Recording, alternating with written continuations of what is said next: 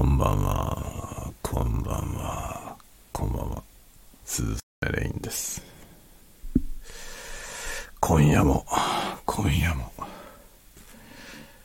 深夜の小声で、ひそひそ、でございます。よいしょ、今日も、うわーごめん、なんか、強烈な音がしてしまいましたね。今夜もですね、いろいろ、いろいろやりながら、コーヒー入れながら喋ろうと思いますけど、よっこらしい。いろいろなものがね、えーうまくいってないです。あー例によって、例によって、先にお湯を沸かしてた方がいいよね。ってことですね。ちょっと待ってよ。いろいろと段取りが。で、このアルコールランプがですね、毎回、ほぼ毎回これを、あの、給油しないといけないんですね。アルコールランプ、アルコールランプに、まあ、給油っていうかもう油じゃないんだけどさ、油じゃなくて、アルコールをね、燃料アルコールを補給しなきゃいけません。これを補給しますよ。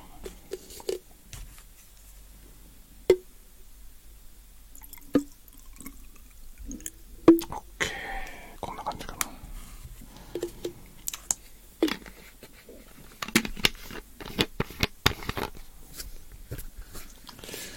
絶妙にいい感じの量を入れられるようになってきました。よいしょ。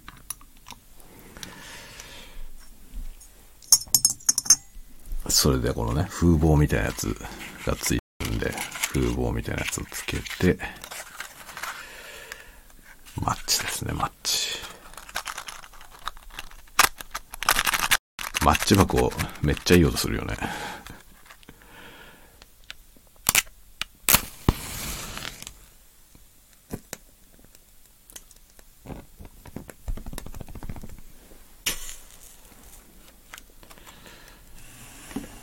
よいしょ。で、アルコールランプをセットしました。で、このお湯を沸かしてる間に、粉を用意しましょう。あの、前回はね、えー豆を引きましたけど、今日はもう手抜きで、えー買ってきた粉をですね、使おうと思います。しかも粉がね、安いやつ。かなり安物の粉を使って入れてみます、ね。あのね、今日の試みはですね、安物の粉、コーヒーのね、スーパーに売ってるような安いやつを使って、サイフォンで入れたら、果たして、えどのくらい美味しくなるか。コーヒーって、あの、いろんな要素があるじゃない？その味を左右する要素がね、いくつかあるわけですよ。で、そのうちのこのね、豆、豆がさ、一番こう、えー値段に直結してるじゃないですか。自分、家でコーヒー入れるってなった時に、その、家で入れるコーヒーの、えーかかるコストをね、まあ、この自分の手間賃を考えなきゃ、あ、自分の手間はさ、これは趣味なんで、あの、わざわざ手間のかかる方法でやってるわけだね。なので、まあ、そのコストは度外視するとして、では、そのね、そこのコストは度外視して、えーそれ以外のって考えるとね、一番お金がが関係してくるのは、この豆の値段なわけですよね。で、この豆をもちろんね、高い豆を使ったら美味しいっていうのはね、あると思いますけど、果たして、そのね、豆の違いがどのくらいこのね、味に影響するのか っていうところをですね、えーちょっとやってみたいなと思ってるわけですね。まあ、結構あのハンドドリップ、僕は結構長いことハンドドリップでコーヒーをやってたんですけど、ハンドドリップは入れ方がめちゃくちゃ味を左右するわけですよね。なので、あの、例えばいい豆を買ってきても雑な入れ方をしたら、なんか大した味が出なかったりとかね、するわけですよね。えー、安い豆でもね、あの、上手に入れれば、そこそこ良くなってる。もちろん、あの、同じ入れ方をね、すれば、豆がいい方がいいと思いますけど、それ以外の要素で結構味が左右されるので、このサイフォンにしたら、どうだろうと。サイフォンで入れるにあたっての、そのね、あの、豆の違いがね、どのぐらいこう味に影響するもんか。安い豆を使った時に、サイフォンで入れた時にどんな味になるのかっていうのはちょっと興味があるわけですよね。それでまあ、いいんじゃないっていう味が出るんであれば、安い豆でいいんじゃないっていう 買ってくる豆をね、そんなに高いやつにしなくてもいいんじゃないっていうのがちょっとありますね。まあ前回飲んでたやつもそんなに高い豆ではないけど、でもまあ今日、今日使ってる豆よりははるかに高いですね。今日使ってる豆は超安いやつなんで これはね、スーパーで売ってる、まあ UCC のね、UCC の豆ですけど、スーパーに売ってるやつで結構安いやつですね。最近あの、えー、何？イオン系のスーパーとか、まあ結構普通の、生協にも売ってたかな。あの、スターバックスのね、豆がスーパーで買えるんで、で、僕は割となんかスターバックスの豆をスターバックスで買ってくることが多いんですけど、スターバックスで買った方がスーパーで買うよりは安いんですよね。ススターバックスの豆をね。同じ豆でも、同じ豆売ってんだけど、100円ぐらい多分スーパーの方が高いかな。ですかね。っていう感じで。で、昨日、昨日じゃない、前回、前回このね、深夜の雑談で、サイフォンでコーヒー入れながら喋りましたけど、あの時入れてたやつはスターバックスの豆ですね。スターバックスの豆を使って、それを引いて、その場でね、引いて入れてた感じなんですけど、今日はもう引かれて豆になってる、豆じゃない、粉になってるやつで、しかもそのコーヒーショップで引いてもらって買ったんじゃなくて、もう、あの、あれですね、工場生産で入ってるやつですね。UCC、上島コーヒー株式会社のやつです。このの、本当に普通に、あの、売ってるやつ。それを使って、サイフォンで入れてみようと思いますね。本当はさ、弾き方とかもいろいろあるわけですよね。ペーパードリップ用とか、ネルドリップ用とか、サイフォン用とか、水出し用とか、まあ、いろいろあるわけですけど、えー、無視。全然そういうのじゃない普通に売ってるやつを使ってやってみるという。まあ入手性って意味では一番入手性がいいやつですね。安いし。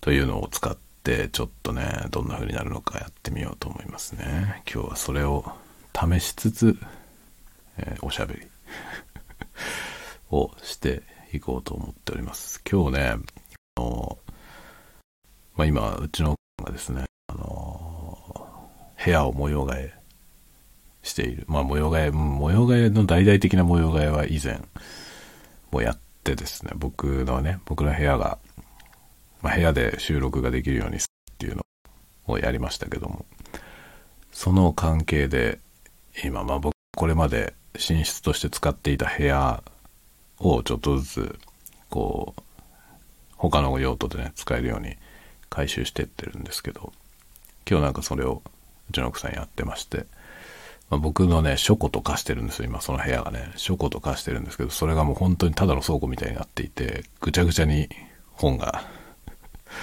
散乱しているので、それをね、結構、あの、整えてくれていました。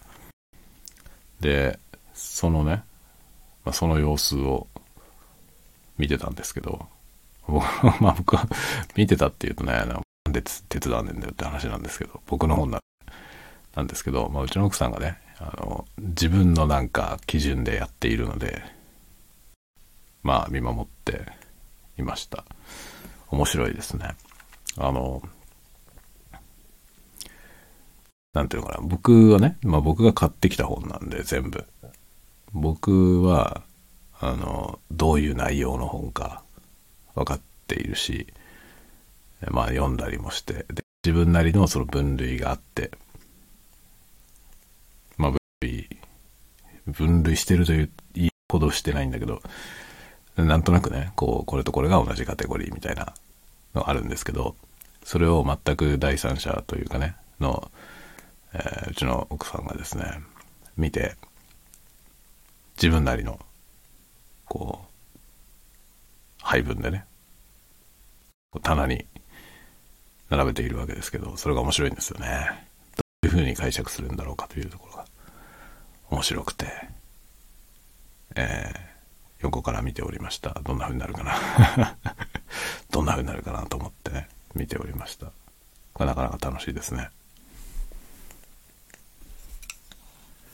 結構その、本の分類とかってね、あの、何と何をどういう風にするのかって人によるじゃないですか。例えば、あなんだろう、ジャンルごとに分ける人もいれば、作家ごとに分ける人もいるし、それぞれですよね。なんか本のサイズでね、本のサイズが整って見えるように並べるっていう人もいるし、っていうね、僕はもう本当にね、自分尺度で 並べるんですよ。だから、あの、まあ、他の人から見たらね、なんでこういう風になってんのっていうのが、いろいろあると思います。僕、僕の並べ方だと。なんでそれとそれが同じとこにあるのっていうね。とか、あと同じ作家の本だけど、ね、これとこれはなんでこんな離れたとこにあるのっていうのはね、いろいろあると思います。なんですが、まあ、今ね、もう僕はちゃんと整理しないからぐちゃぐちゃの状態だったんで、奥さんがね、今、せっせと本棚にね、並べてくれてるので、まあ、ちょっと任せて、任せてしまって、どのようなことになるのか、客観的にですね見て、楽しみたいなと思ってるとこですね。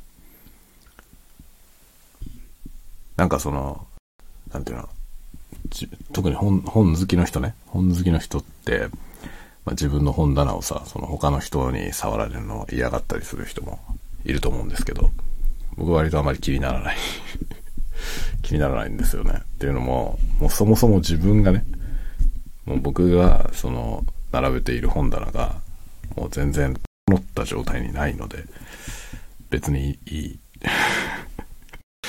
自分が自分ですごいこだわりを持って並べてたらね、多分、あの、俺のこだわりで並べるんだっつって、こうね、誰、他の人にはらせずにやるってことはあるような気がしますけど、僕はもうそもそもちゃんと片付けてない ぐちゃぐちゃの状態だったんで、もうね、あの、任せてやってますね。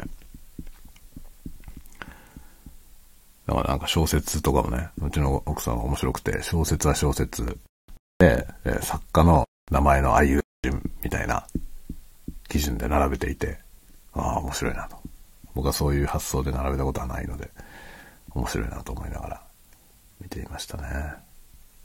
で結構ね、あの、別に並べたり。でも、あの、小説家が小説じゃないものを書いてることもあるじゃないですか。そういう場合どうするかですよね。あの、カテゴリーであくまでも分けて、えやるのか、それとも作家別に分けて、その人の作品であれば小説だろうと小説でなかろうと、えそこに並べる。という風にするのか、どうするのか。この人によりますね。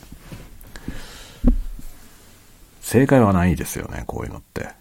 どうなっているのが一番見やすいのか、探しやすいのかっていうのは、それこそまあ、それも人によると思いますね。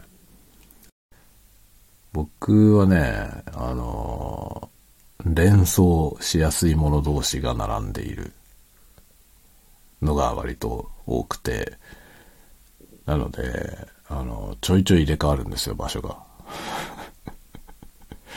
連想するかどうかっていうことでね、連想したもので並べていくので、なんか読んでいて、それ読みながら、ああ、あの本にこういうことが書いてあったなとか思い出したりすることありますよね。そうすると、その本を近くに持ってくるんですよ。で、近くに並べておくんですよね。っていうようなことをしていて、で、別の本読んでて、ああ、ここにこれが出てきたな。ね。で、あの本にこんなこと書いてあったな。えっと、それが近く、近くに来たりとか。で、結構本棚がそういうふうに流動的に移動していくので、まあだからカオスですよね。だから多分僕の本棚は僕以外の人が見たら気持ち悪いと思いますね。探しにくいだろうし、うん、なんかなんでこんな風になってんのって多分思う人が多いんじゃないかな。同じ作家の本でもね、例えばなんか、こう、まあ僕の家はね、なんか別に、その、ね で、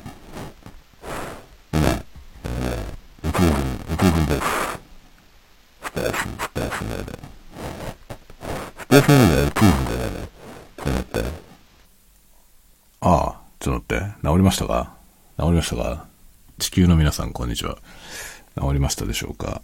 あの、今ちょっとね、一時的に回線状況がなくなりましたね。今、あの、僕が住んでいるこの、えー、スペースコロニー、皆さんのお住まいの地球の間のですね、通信が、えー、おかしくなりましたが、えー、録音を一旦停止して再開したら多分ノイズが治りましたね。ということはこれアプリのせいですか？えー、わかりません。インターフェース DR40X を使ってる時にしかは出たことがないです。DR40X の時にしか出たことがないと思いますね。同じ USB でも BlueYeti でやってる時は出たことがない気がします。気が、気がします。もしかしたら違うかもしれません。というわけで、何の話だかわかんなくなりましたけど、まあ今日もですね、スペースコロニーからお送りしているわけですが、酔っ払ってないよ。酔っ払ってないよ。まだお酒飲んでないですね。まだっていうか今日はお酒飲まないで寝ようと思いますけど、今コーヒーを入れてるからね。えー、そういうわけで今ビビビビビっていうなんかあの、すごい宇宙人ボイス、時々ありますけどね、こういうのが入ったことによって、何の話をしていたかわからなくなりました。本棚の話をしてたね、本棚の話。そうですね。そう、カオスな本棚なんで、あの、わかんないと思いますね。皆さん遊びに。でも僕の家にはね、人が遊びに来ることはまあないので、あの、誰か友達とかね、そういう人が来て僕の本棚を見てっていうことはまあないわけですよ。ないけど、来たと仮定するとですね、例えばね、その作家の、ある作家の本が本棚で目に留まって、ああ、この人、他にね、こういう本も書いてるよね。ってな話が出た、出るたことありますよね。っていう時に、ああ、それも持ってるよって言って、全然違うところから出てくる。あるよ。え、あるケースは結構ある、あるでしょうね。同じ作家のものが近くに並んでないので、ね、あ、この人の作品で他にこういうのあるよねって言った時に、ああ、それね、これねって、これでしょっつって全然違うところから取り出されてね、出てくる。ってなるってことはね、結構ありありそうですね。どうなんでしょうね。皆さんは本棚はどういう風に並べてますかね。まあ、本棚面白いよね。人の本棚見るの楽しいですよね。いろんなものが垣間見えますよね。本棚ってね。まあ、なんだろう。ある意味さ、なんか、とてもうん、なんていうの？私的なプライベートですよね。いろんなことバレますよね。本棚で。本棚でいろんなことがバレる。特に一人暮らししてる時に本棚って、すごいよね。その本棚でいろんなことバレますよね。だからまあ、なんだろう、人が遊びに来るとね、来る時に合わせて、まあ、本棚をチューニングするみたいな。古速なことをね。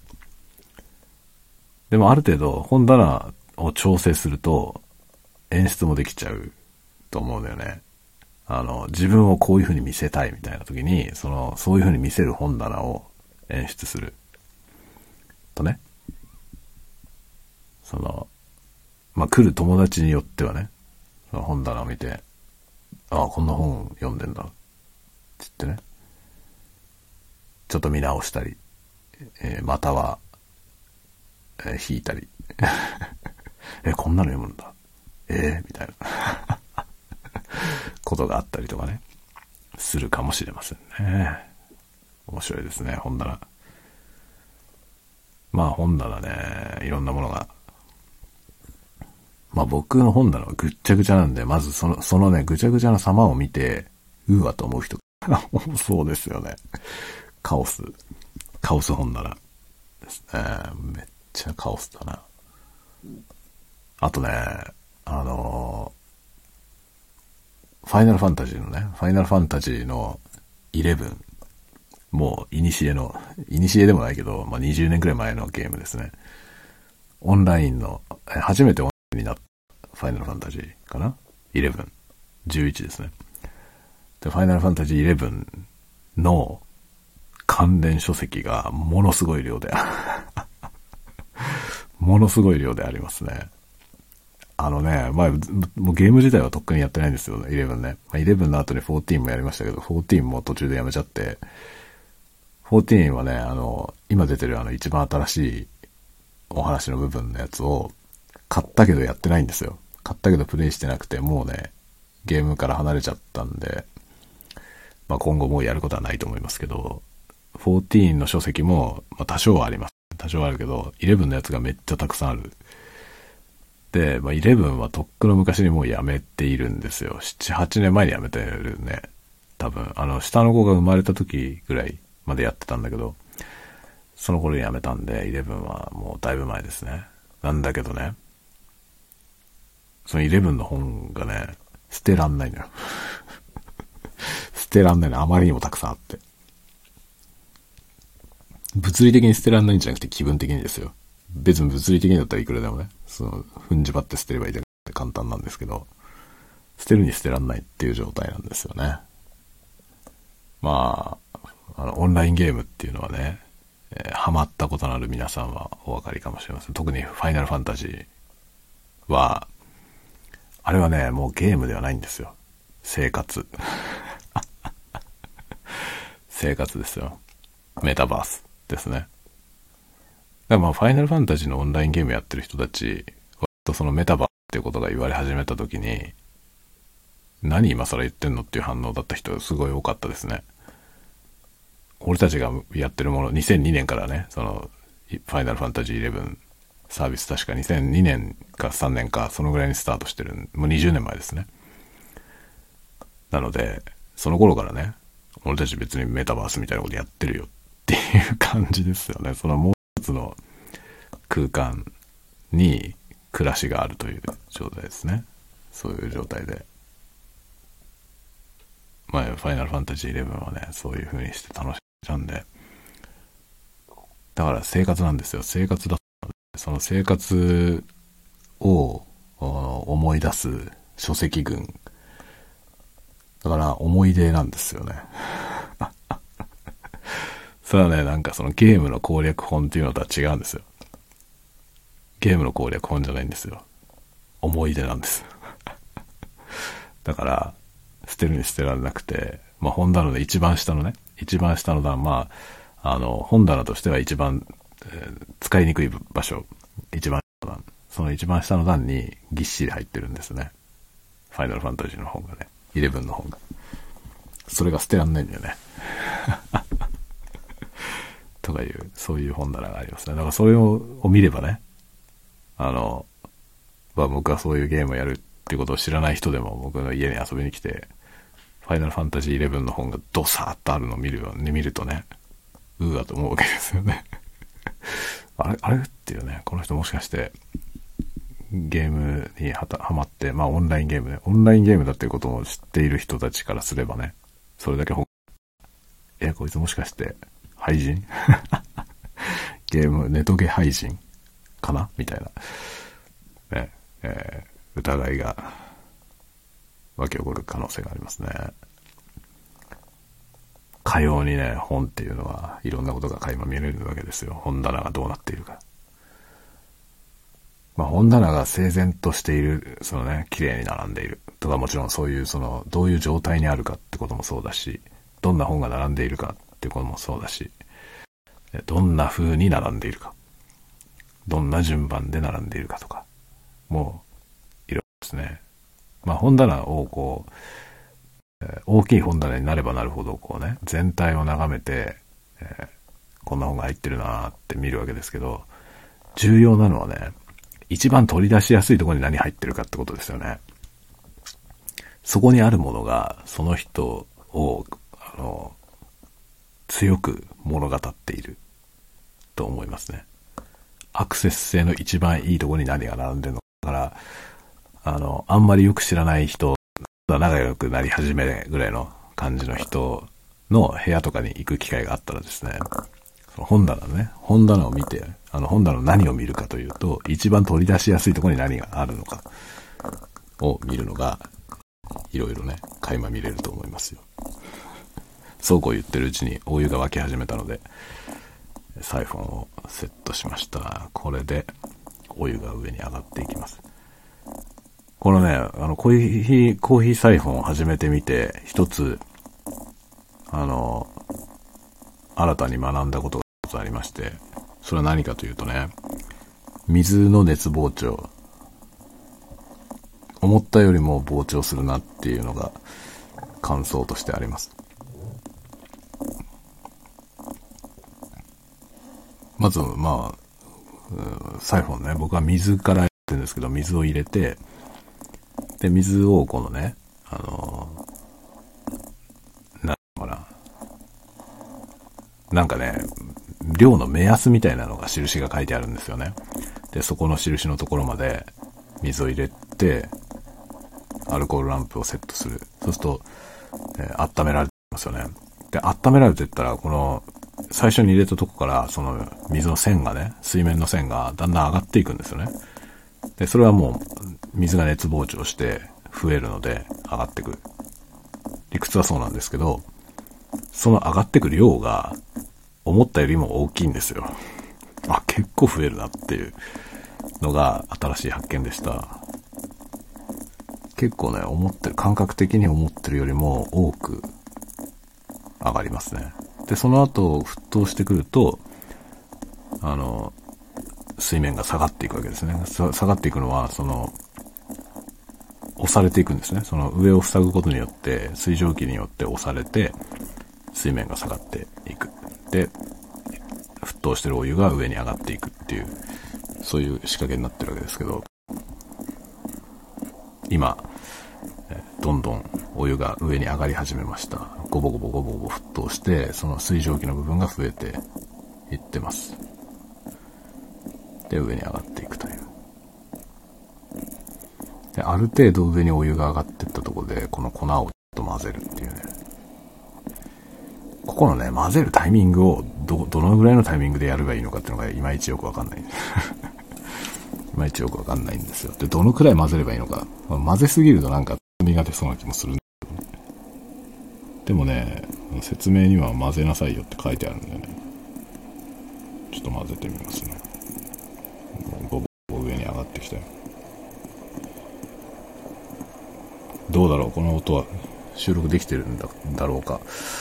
あの、今日もね、依然としてこう、あれです。前回と同じようにダイレクトモニターで、今、音聞きながら録音してるんですけど、前回のやつね、収録して、その出来上がったやつ聞いてみたんですけど、僕聞いてる音の大部分は録音されてませんでしたね。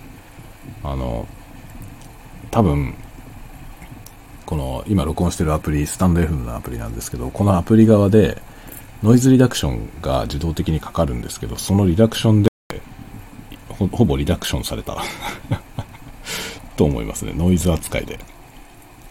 まあこのスタンド FM のアプリケーションって基本的に多分その喋る、喋りを録音するアプリなんで喋ってる音以外の音はノイズって判断するんだよね多分。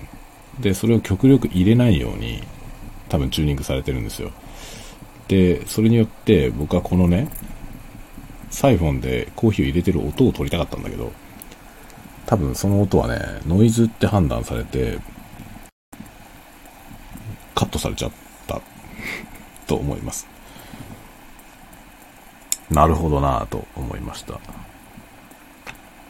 まあ別にさ、その、ね、ASMR のコンテンツをね、このスタンド FM のアプリで撮ろうとは思ってないんで、いいんですけどね。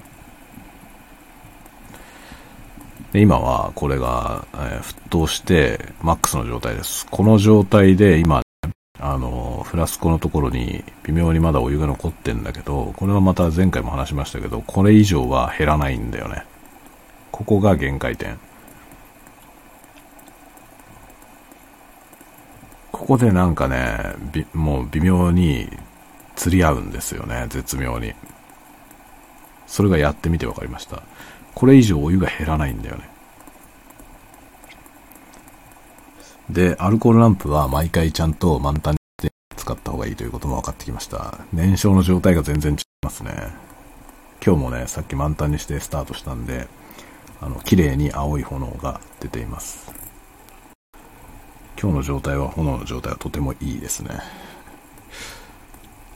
だんだん分かってきた。だんだんこのね、3回4回やり出すと分かってきますね。どうやってやるのがいいのか。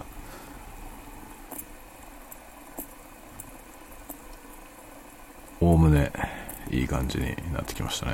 で、今、今日のこのエピソードが収録し始めて32分ほど経っております。ちょうどね、こう最初にマッチで火をつけてやり始めたところから撮ったんで、やっぱりね、お湯が沸くまでに30分かかりますね。お湯が沸くというか、まあ、コーヒーが出来上がるまで30分かかります。サイフォンで30分もかかるよ。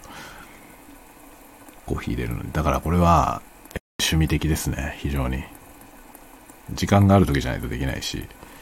まあ、だからいくら味がいいとか香りがいいとか言っても、これはね、急いでたらできないですよね。ハンドドリップ、今、僕これ買ってからハンドドリップ一回もやってないけど、ハンドドリップはもうしないっていうわけにもいかないだろうね、きっと。暇がなかったらいないから とかいうことを今喋りながら、ごぼごぼやってますけど、そろそろ、そろそろ落とそうかな。はい。はい。アルコールランプを停止しました。で、この後はね、あとは観測するだけです。今、沸騰しているお湯がですね、おとなしくなっていきますね。おとなしくなっていくと、圧力がかからなくなって、上から降りてきます。降りてきた、降りてきた。コーヒーが降りてきますね。ただしこの時音がしないんですね。この時はね、音が全然しません。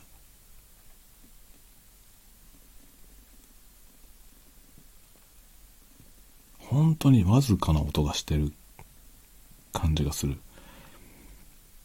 でも今のこのマイキングだとこの音は取れてないですね。ほとんどね、ダイレクトモニターでもほとんど耳に入ってこないんで、おそらくノイズリダクションがかかったら何も聞こえないと思います。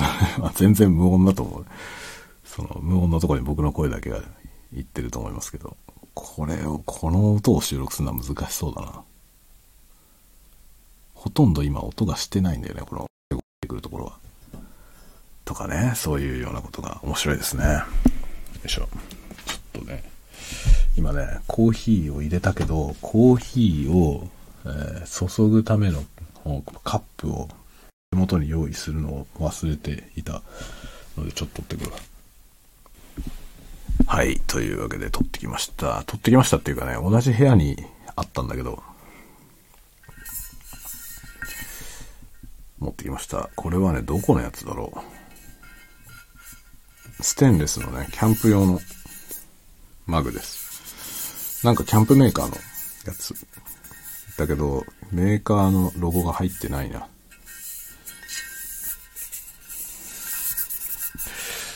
というやつですね。あれ？これで終わりか？全部折り切ったかな？思ったより少ねえな。5杯分の線まで入れて落としたんですけど、あ、まだ上がってってるわ。おうまだ上がってて。お最後ボコボコボコ。最後ボコボコいってます。最後まで折り切ったらちゃんと5杯分になった。すごい。面白いね、これ。コポコポ言ってるね。果たしてこの音がね、どれぐらい収録されてるか。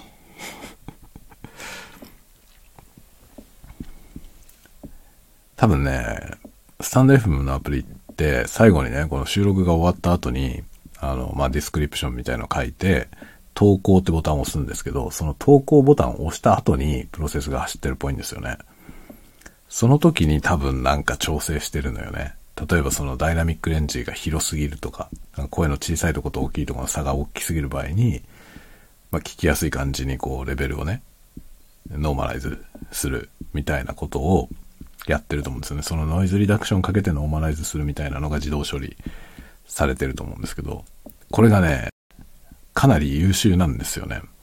あの、ナレーションの録音っていう意味でいくとかなり優秀だと思いますね。あんまり不自然にならずに、でもノイズは全然ないとか、あと録音、録音レベルのばらつきがかなりちゃんと整えて、えー、あると思います。よくできてますね。ただ、話じゃない音を取ろうと思った時に、意図しないことになりますね。話じゃないものを取ることはあまり想定されてないと思います。だから ASMR には向かないよ。これで ASMR 撮ろうと思う人はいないと思うけど、うん、なんか、僕時々やりたいなと思ってこうやって試みますけど、これはね、ちょっとうまくいかないですね。あの、収録した音そのままがいかないんで。DR40X のこのダイレクトモニタリングしてる音はめっちゃいいけどね。かなり ASMR 的な音が取れてますけどね。僕の耳には届いてるけど、これが皆さんには届かないと思います。スタンド FM の自動処理によって、みんな整えられちゃってると思う。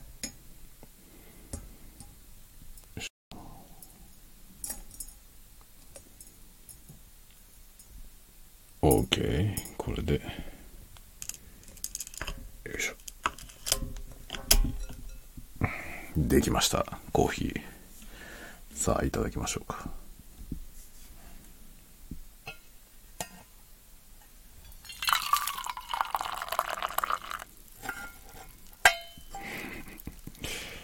どうですかね今注いだ音はいい音が取れましたでしょうか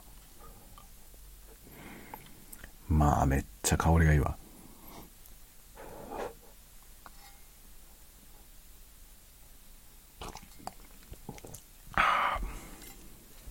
熱っ まあサイフォンで入れると普通にハンドドリップするよりもはるかに高い温度のコーヒーが出来上がるので熱すぎて飲めません ああ、でもすごいスッキリしてるな。あのね、今日の試みはですね、スーパーに普通に売ってる UCC の全然高くない豆。これいくらだったかな？ちょっといくらだったか忘れちゃいましたけど。これ安いし、その普通のスーパーに普通に売ってるやつです。多分皆さんの家の近くのスーパーにも売ってると思う。え職人のコーヒーってやつですね。職人のコーヒーってやつで 280g 入りのやつの僕が今今日使ったのは深いコクのスペシャルブレンドってやつです。多分400円くらい。280g で300何本ぐらいです。400円弱ぐらいの値段。激安。激安ですね。前回飲んでたやつが、スターバックスのやつは 200g で1400円ぐらい。ですね。200g1400 円ぐらいなんで、これ280で多分400円以下。だいぶ安い。だいぶ安いけど、サイフォンで入れてみたらですね、すごいスッキリ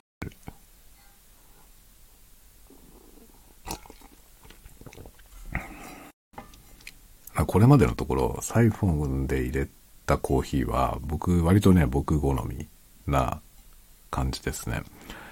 あの、僕はね、あの、コーヒーはね、酸味があまりないコーヒーが好きなんですよ。で、結構コーヒーの2の人とかに聞くと、酸味はがない、そのね、酸味を全然ないのがいいって言ってるのは邪道だと。邪道だと言われますね。僕はね、あの、うちの奥さんのいとこが、ちょっと前までコーヒー屋さんをやってたんですよね。まあ今廃業しちゃったんですけど、コーヒー屋さん、あの、焙煎コーヒー豆を売る店をやってたんですよね。で、まあ言えば、もうプロですよね。コーヒーのプロ。で、その彼が、彼と話してて、まあ僕がどんなコーヒーなのって話で、で僕は割と深入りでね、その酸味より苦味のやつがいいと。って言って、まあカスタム焙煎してもらってたんですけど、そういう時にね、酸味っていうのはあった方がいいんだよって。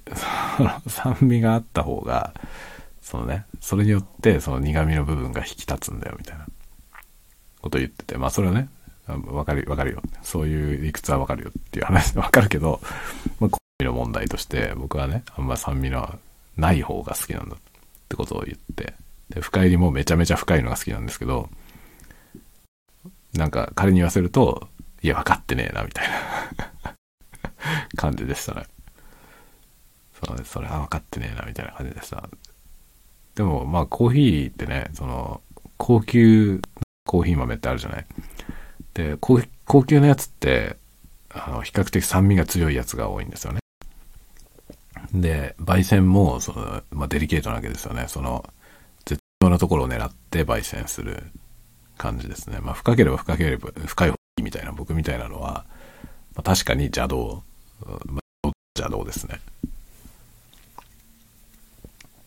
だけどね、僕はこう深い方が好きなのよ。で、結構今のところこのサイフォンで入れると、割とすっきりとその酸味が薄くて、酸味の部分がほとんどなくて、のシャキッと、なんか、後味のいい苦味に仕上がるような気がします。まあそういうふうに、それを目指して入れてるっていうのもありますけど、比較的それが作りやすいのかな。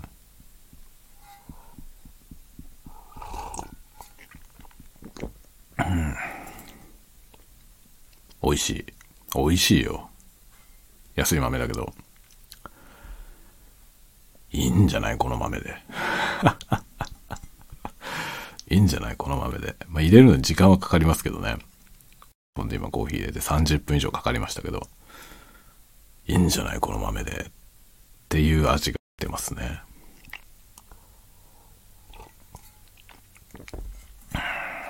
美味しいわ。しかもね、前も言いましたけど、あの、部屋がね、コーヒー屋さんみたいな匂いになるのよ。この部屋でここのサイフォンで入れるとね。素晴らしくいいですね。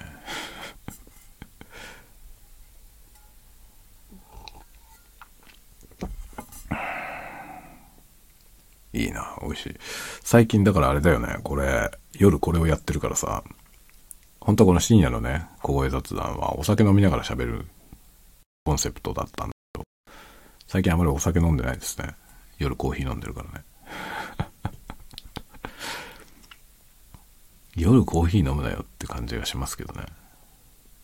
でも僕はこれ今コーヒー飲んで、寝る前のコーヒー飲んで寝るんだよね。これから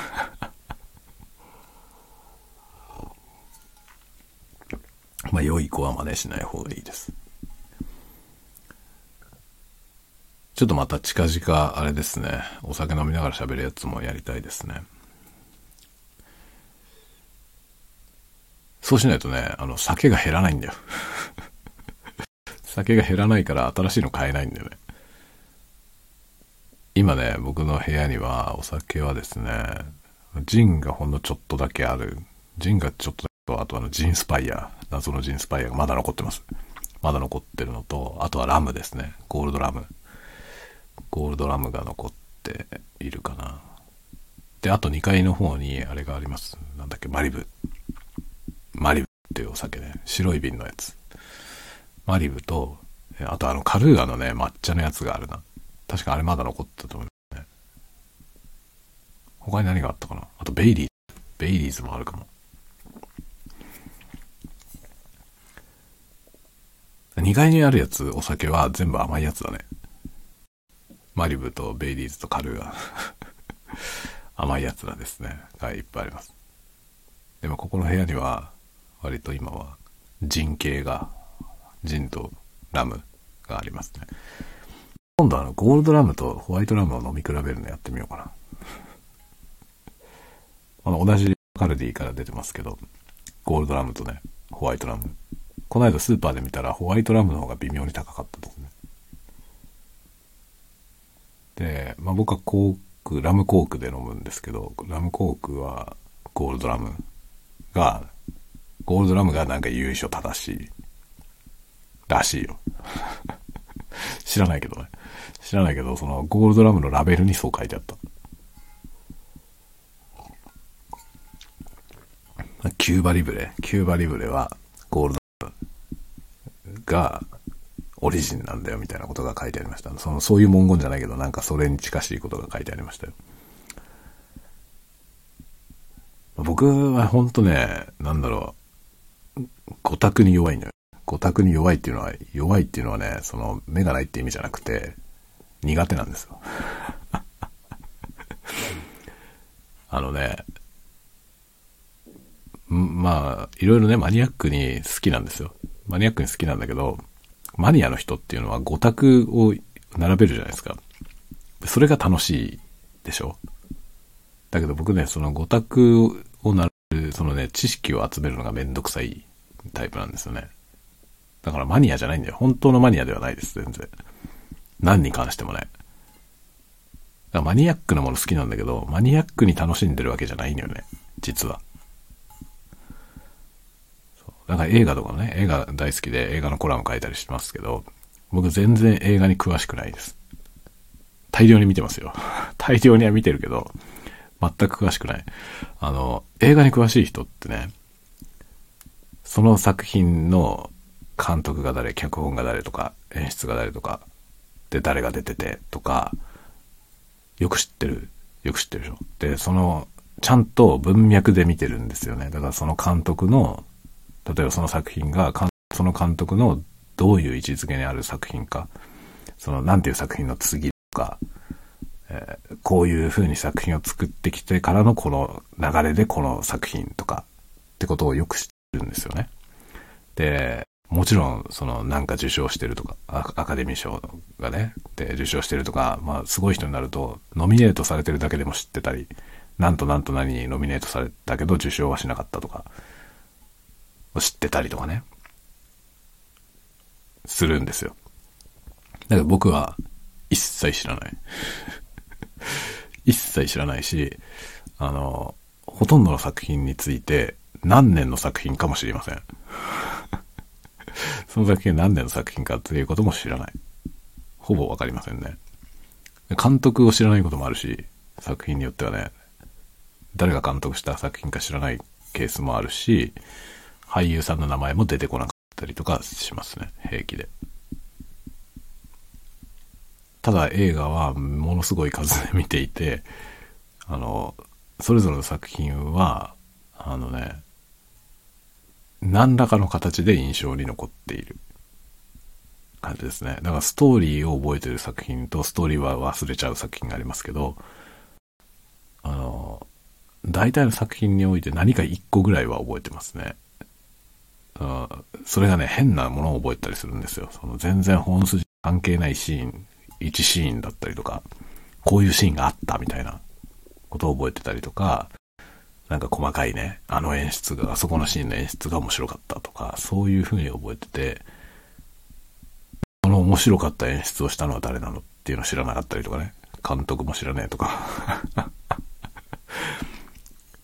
ねそんな感じですよ。だから一時が万事そうなんです。だからコーヒーもね、コーヒー好きだけど、そのコーヒーの、なんていうの、いろんなことを全然知りませんね。だからどこの地域のなんていう豆とか、そういうことは全く知らない。自分の好きなものしか知りません。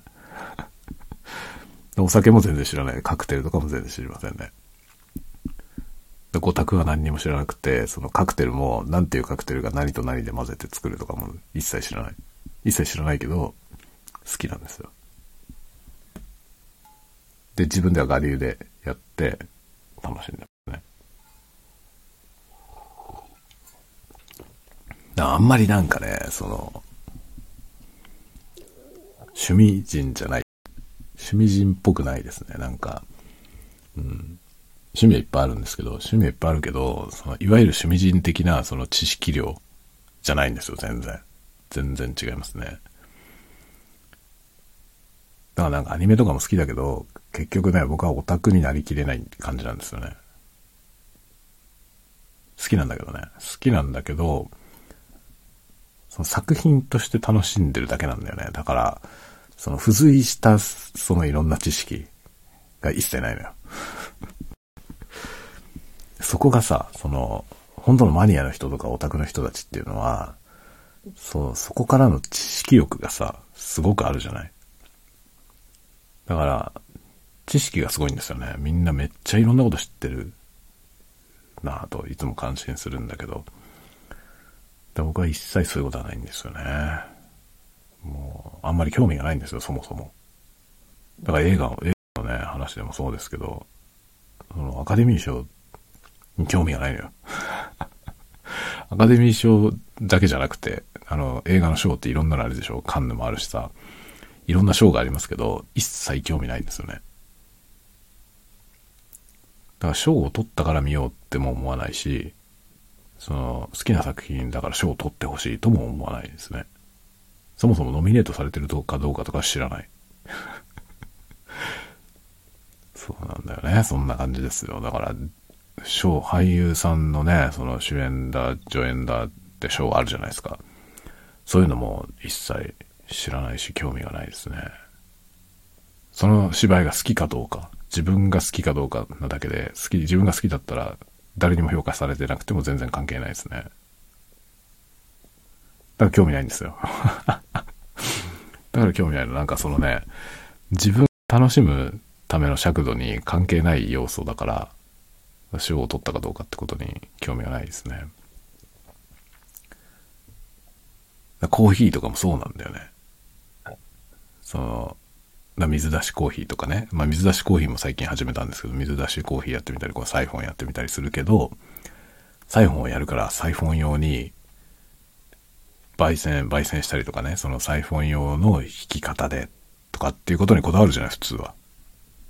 僕はそういうのないんだよね。邪道でも何でもやってみるっていうね。自分が、なんていうの、あの、試してみて、いいと思うものを探すみたいな感じですかね。だから料理しててもそうなんですよ。料理してても、あの、レシピ見るけど、レシピは本当に断片しか見ないですね。だからレシピ通りに作らないんですね。感覚を知りたいだけなのよ。なんかど、どういうバランスで作ればいいのかなとか。あとは出たとこ勝負。みたいな感じですね。そういうね、だから、趣味はいっぱいあるけど、なんか、いまいちマニアじゃないし、ね、マニアじゃないし、オタクでもないですね。オタクにもなりきれてない。知識量で本当本当にちゃんとマニアックにやってる人と話すと、全くついていけないですね。へーっていつも感心してへーって感心するしかないですね。だから、思えば映画のコラムも10年以上連載してるんですけど、僕が書いてるコラムって、そのね、読者の人に、に対してのね、あの、何らかのその知識を与えるような文章ではないですね。何の知識の参考にもならないですね。新しい情報はない。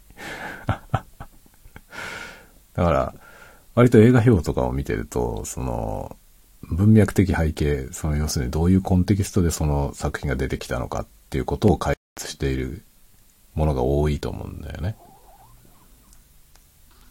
でそういう知識は僕にはないからさ、そういうものは書かないわけですよ、僕は。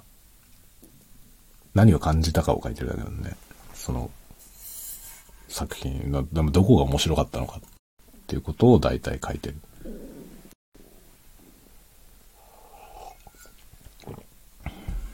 だ僕が書いてるようなものは、特殊な知識がなくても書けるよ。そういうことだね。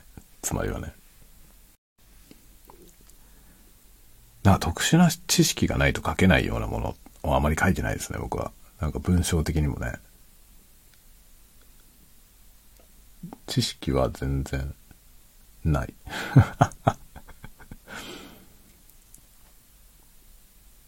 カメラとかもね、カメラも好きだし、ね、撮影したりとか、写真撮ったりとかもね、好きですけど、そのカメラ、趣味でやってる人たちってやっぱり知識がすごいじゃない？知識量が。そういうのは一切ないですね。だからレンズもね、レンズとかにものすごい詳しかったりするじゃないですか。で、いっぱいレンズ持ってたりとかね、するけど、僕はもうね、なるべく一本で撮りたいわけですよ。レンズを減らしたいの。持ってくのがだるいからね。だから一本で何でもできるレンズが欲しいし、極力荷物を減らしたい。そんなことやってるからね、知識が増えないわけですよね。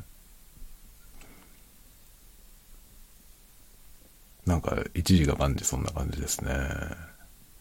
機材とかもまあ好きだけどね。録音機材とかもね、いっぱい好きですけど、結局、知識量は全然大したことないですね。ほんとね。いや、ほんとさ、詳しい人ってめっちゃいろんなこと知ってんだよね。その、なんか、カタログスペックみたいなものもめっちゃ詳しくてよく知ってたりとかね。あれとあれはどう違うとかね。その、似たような2つのモデルがあった時に、どこがどう違うんだみたいなことめっちゃよく知ってるわけですよね。僕一切そういう知識がないからさ。まあ実際使ってみてこう違ったみたいな、そういう、これとこれはこっちの方が好きだなみたいな感じでしかないんだよね。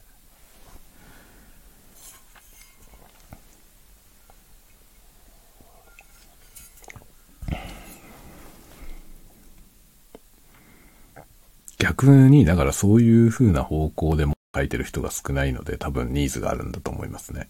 かえって。ってことだと思います。映画にすごい詳しくて、映画表をかける人っているんだよね。いっぱい。で、そういう知識を一切書かずに、レビューを書く人はあんまりいないので、その付帯情報がない、ない状態ですよね。そのじ、純粋にその脚本というかね、脚本というかその作品一本だけ、その脚本なり、まあ俳優の芝居なり、その作品一つのその感想しか僕は書かないからそこに対する付帯情報が何もないので、そういうものを書いてる人はあんまり見ないから、だからそこにニーズがあるのかなっていう気もちょっとしますね。まあ、その、読者層がね、映画に詳しい人に向けて書いてるものじゃないんだよね。そうじゃなくて、その、詳しいわけじゃないけど好きっていう感じの人にね、今週末どの映画見に行こうかなっていう人に、これ見たいなって思わせるようなものを書こうという、そういう意識で書いてるんですけど、だからまあ、語卓が一切ない みたいな感じですね。だここのところはちょっとポイントなのかなっていう気がしますね。あの、この話はなんかどっかでちょっと、ちゃんと掘り下げようと思うんだけど、ユニークネスってね、そのクリエイターのユニークネスってのはどういうところに、こう、立脚すべきなのか、みたいな話。まあ、その、その立脚すべきなのかみたいな硬いこと言うと、偉そうな話になりますけど、そうじゃなくて、あの、ユニークネスってことを考えたときに、あの、足し算で考えちゃう人が非常に多いと思うんだけど、その、そ他のところではね、引き算で物事を考えられる人であっても、ユニークネス、自分のユニークネスはどこにあるのかっていう話になった途端に、なんか付帯情報をつける必要があるというかね、その付加価値っていう言葉あるじゃない？付加価値っていうのは、だから付加価値っていう言葉はさ、付け加える価値だからさ、なんかプラスしようと思っちゃうんだけど、付加価値ってマイナスすることによって生まれる付加価値もあるのよね。で、どっちかというと、そっちの方がユニークネスになるような気がするんですよね。多分僕のユニークネスってそっち側にあって、いろんなものが足りないんですよ、僕は。そいろんなものが足りないことによって、それがアイデンティティになってるような気がする。で、それは、そのね、最近分かってきました。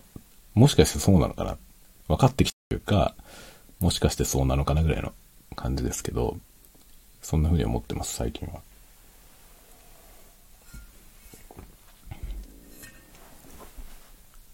ななんか僕もね、昔は、その自分のユニークネスみたいなもののために何かを学べばなければならないみたいなこと思ってたけどね。必ずしもそうじゃないなっていうのを最近は思いますね。特にそれ映画コラムに関してはすごい思うんだよね。僕が書いてるものはすごいユニークネスだと思うのよ。ユニークだと思いますよ。あの、あんまりない。そういう方向の映画レビュー書いてる人はあんまりいないなぁと自分では思う。で、特にね、その同人誌を以前やってたんですけど、10年くらいね、同人誌やってたんですけど、映画のね。その同人誌はもう全員そういう人ばっかりだったのよ。ちょっと見たことがないような映画表を書く人ばっかり集まってて、ものすごい奇て烈な 奇烈なね、映画雑誌を作ってたんですけど、それは本当にね、僕はめっちゃ好きでした。その、自分が書いてる文章も含めて、その雑誌に載ってる文章は、全部面白かったですね。で、映画の同人誌っていうのは他にもいっぱいあるんですけど、その、で、映画雑誌みたいな、そのプロが書いてるものもあるでしょ？メジャーのね、商業シーンにあるやつもあるけど、どれとも違いましたね。僕らがやってるやつが一番ユニークだったっていう自信はあります。それがいいか悪いかはわかんないよ。いいか悪いかわかんないけど、圧倒的にユニークではありました。で、みんなね、共通だったのよ、思いが。映画愛好家の人たちが言ってることは全部一辺倒だという認識で一致していて、だからつまらないと。で、結構その映画雑誌の、その、年間ランキングみたいなやつをね、予想するわけですよ。きっとこの辺ですよ。予想すると大体予想通り来るわけですよ。ほらね、つまんねえなって のがあって、僕らはなんかそういう尺度じゃないところで、でも映画好きだよねっていうところで、やりたいよねって言って書いてたんですよね。それがね、まあそれはもう完全に持ち出しでね、自分たちで制作費出して、で、無料で配ってたんですよね、その、同人誌をね。もちろんそのものを売ったってね、金取って売ったって、いくらにもなんないし、あの、そもそも買わないと思うんだよ。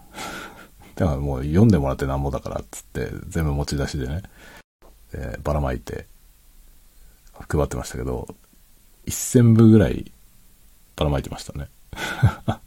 最後2000部になってたのかな？あの、最後やめちゃいました。もうやってないけど、最後の方は2000部吸ってたような気がしますね。あっという間に吐けちゃうのよ。結局ニーズあるんですよね。その、だいぶおかしいんですよ。だいぶおかしいんだけど、ニーズはありましたね。ま、そのユニークってことはね、そう、そのね、付加価値、付加価値っていうのは、付け加えるって書くけど、自分に対して何かを足し算することによって付加価値を生むっていう発想だけじゃないよっていうのは、思うね。それなんかどっかでちゃんと掘り下げたら、割といい話になりそうな気がするんで、どっかで掘り下げようと思います。まあ、もしかしたらあのノートに書くかな。ノートのあの、僕のね、クリエイティブアトリエっていう、えー、メンバーシップがあるんですけど、それは、まあ、クローズドでメンバーの会員さんに向けて、そのクリエイティブアトリエ、僕のクリエイティブの舞台裏を書くような、そういうのをやってるんですけど、そこで書こうかな。この話は面白いと思いますね。まあ、アマチュアとプロフェッショナルの垣根ってどんどん曖昧になってきていて、今後多分それがどんどん加速していくと思うので、まあ、クリエイティブ、何らかのクリエイティブをね、こう、セミプロみたいな状態の人がすごい増えると思うんです、これから。でそうなってきた時に多分、その自分のユニークってなんだろうっていうところで悩む人は増えそうなんで、きっと何かの、何かのヒントになるかもしれないと思うんで、このユニークネスの作り方の話はどっかでしようかなと思いますね。というわけで1時間ぐらい喋りましたんで、あもう1時52分じゃん。今、時計を見てびっくりしました。1時52分でした。ということで今日はこの辺で終わりにしようと思います。ではではではではではでは、また次のたわごとでお会いしましょう。またね。おやすみおやすみ。おやすみ。